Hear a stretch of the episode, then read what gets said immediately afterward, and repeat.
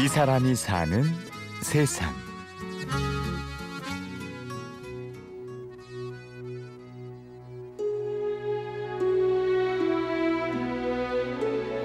최근에 만난 아이가 있어요. 6살이에요. 중환자실에서 상당히 힘든 상황인데도 의식이 있었어요. 부모가 묻거든요. 힘드니? 그러면 고개를 절레절레 흔들어요. 안 힘들다고요. 그렇게 마지막 과정을 아주 평화로웠어요. 굉장히 불안할 수 있거든요. 아이가 상당히 강인해요. 상황을 잘 받아들여요. 어떻게 할 수 없는 일에 대해서 억지로 하려고 안 해요. 그래서 그 아이가 아름다운 모습으로 떠났고요. 그런 다음에 중환자실에 있는 의사, 간호사 할 것 없이 다 울었어요. 그것은 그 아이가 힘들다고 떼쓴 적이 없고 여섯 살인데 그래서 모든 사람들이 다 놀랬고 그 아이에 대해서 극진한 사랑들이 있었어요. 그래서 그 아이가 떠났을 때 그렇게 많은 사람들이 기억을 하고 우는 거를 보고서 그게 참 항상 아이들한테 많은 걸 배우게 됩니다.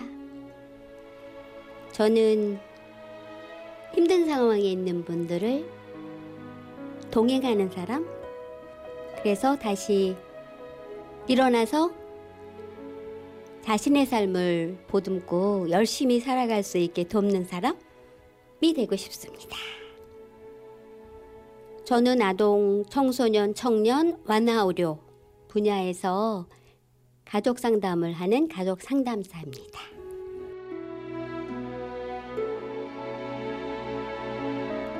태어나 한 번도 엄마를 불러보지 못한 아기들. 그리고 서른을 넘지 않은 또는 넘지 못하는 청년들. 그들 옆에 있는 사람. 오늘의 이야기 황혜란 선생님입니다.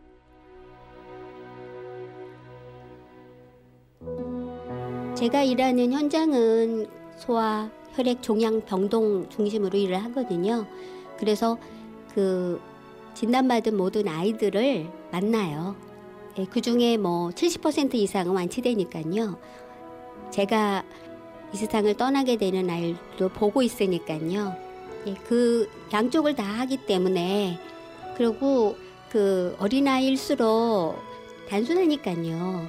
여러 뭐 놀이봉사자들이라든지 그렇게 이벤트들도 많이 해요. 그러면 그런 속에서 충분히 즐거움을 느끼고 어린아이다운 삶을 살 수 있거든요. 그러나 청년들은 다르죠. 갑자기 닥쳐온 치명적인 질병에 혼란스럽고 화도 납니다. 그런 청년들 곁에 얘기를 들어주고 지금 하고 있는 일들을 그대로 할 수 있게 용기를 북돋아주는 일. 그렇게 삶의 끈을 같이 잡아주는 역할을 하는 사람도 황혜란이라는 사람입니다. 그리고 질병이 온 것 자체가 처음에는 이해가 되지 않으니까요. 상당히 마음이 힘들게 돼요. 화가 나죠. 그런데 치료하기 위해서는 그런 상황을 받아들이는 것이 매우 중요해요. 그 과정 동안 함께 하면서 지금은 더 발생한 일에 대해서 일어난 일에 대해서 그걸 어찌할 수 없으니까 받아들이는 게 우선적으로 가장 중요한 일이죠. 그런 다음에 저것저것 할 수 있는 일 찾아서 열심히 투병해야 되잖아요.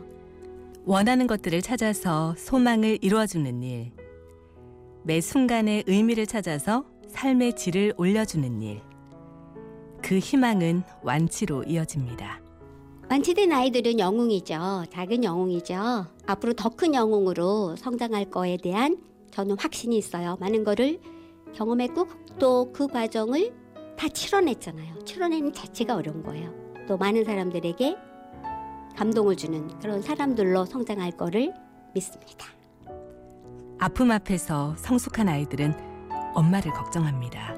어떤 아이들은 본인이 가야 할 때를 알게 되거든요. 그래서 떠나고 싶지만 부모님에게 너무 미안해서 부모님이 화내실까봐 걱정이 되는 경우도 있다고 해요. 그래서 그렇지 않다는 거를 떠나는 아이들에게 이야기를 해주면 아이들이 그 영혼이 훨훨 날아서 어딘가 모르지만 어딘가로 가는 거라는 것이죠. 그리고 이별 의식. 이별 의식이요.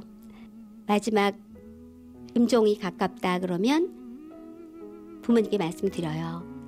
너무나 사랑해. 너가 내 자식으로 태어나 우리 가족을 너무너무 행복하게 해 주었어. 때가 온 거라고 해. 그래서 엄마는 너를 떠나 보내야 될 것 같고 너는 가도 된다는 허락 그리고 너가 없어도 부모는 힘들지만 살아갈 수 있다. 나중에 만날 거라는 소망을 갖고 있기 때문에 그게 이별의식이에요. 가슴 속에 묻은 많은 아이들을 잊을 수는 없겠죠. 오늘 황일한 선생님은 편지를 씁니다. 하늘로 보내는 편지. 여러 아이들이 있죠. 보고 싶어.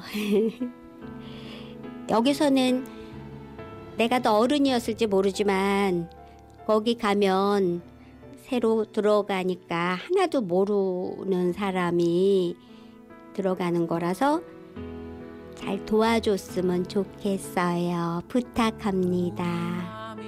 아픈 우리 아이들은 여전히 많은 사람들의 손길을 필요로 합니다. 날씨가 차죠. 그러나 우리 마음은 따뜻합니다. 고맙습니다. 아나운서 류수민이었습니다. 그대 닮은 꽃병